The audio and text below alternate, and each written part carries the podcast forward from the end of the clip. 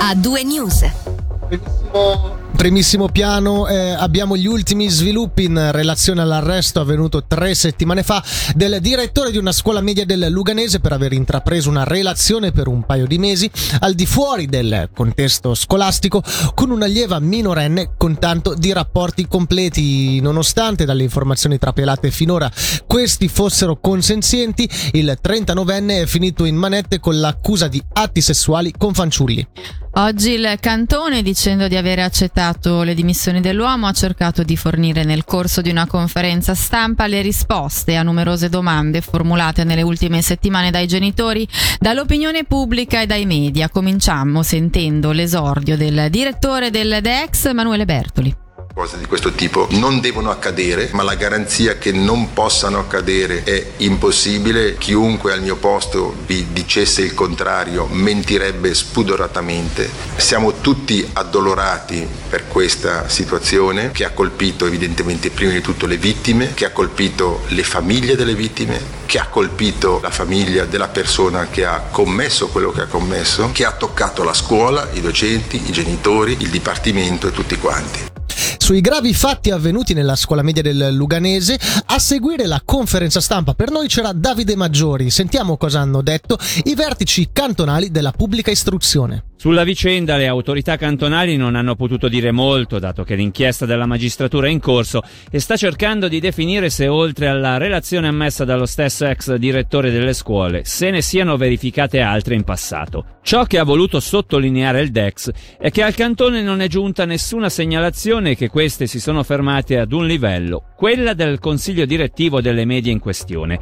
Dopo la chiusura dell'inchiesta da parte della magistratura potrà scattare ufficialmente l'inchiesta amministrativa normativa da parte del cantone che stabilirà dove questo flusso di informazioni sia interrotto e chi ha responsabilità in questo senso. Come ribadito dal direttore del DEX Manuele Bertoli, ai vertici del Dipartimento e in governo non è mai arrivata nessuna segnalazione.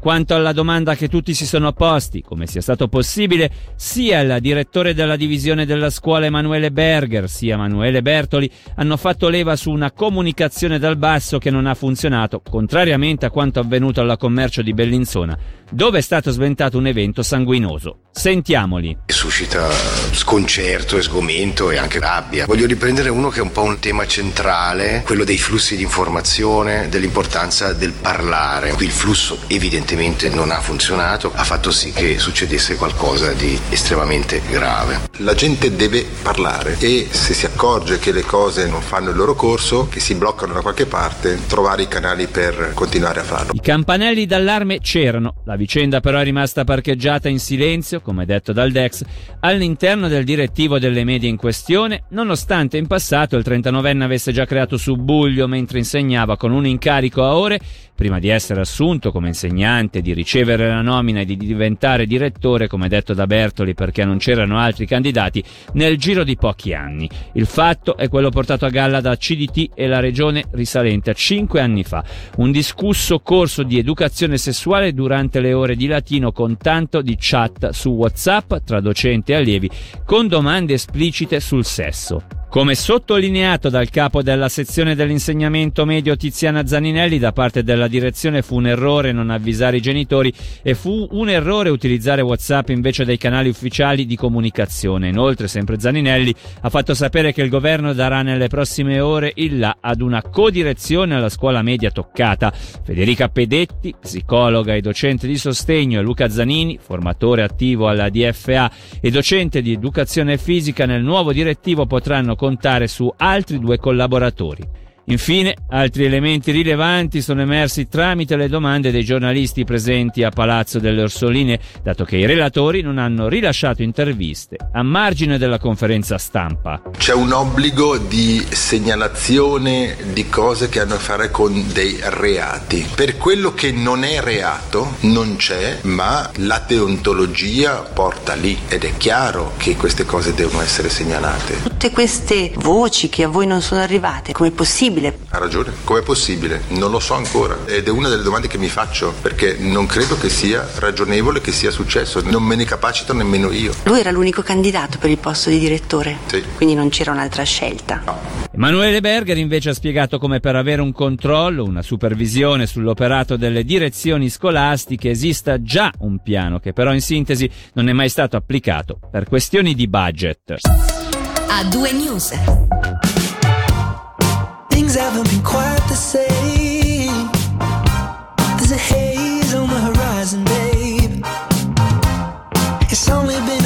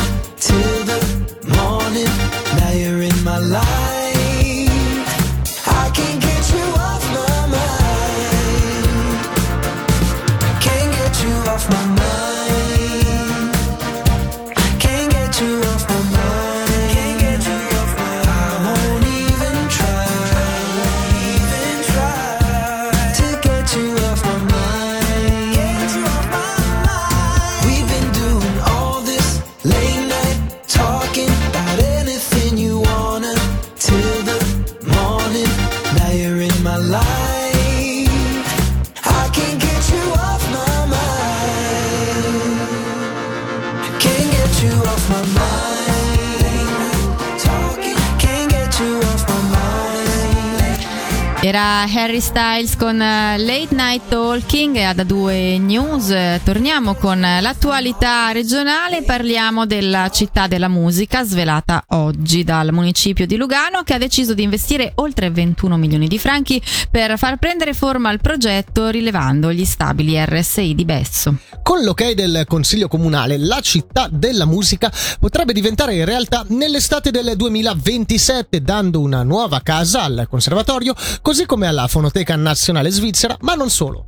Infatti sono previste altre attività legate al mondo della musica, pensate per professionisti, appassionati e semplici cittadini, quali sale prove, bar, ristoranti, postazioni d'ascolto e pure un parco pubblico. Ne ha parlato Angelo Chiello con il sindaco di Lugano, Michele Foletti.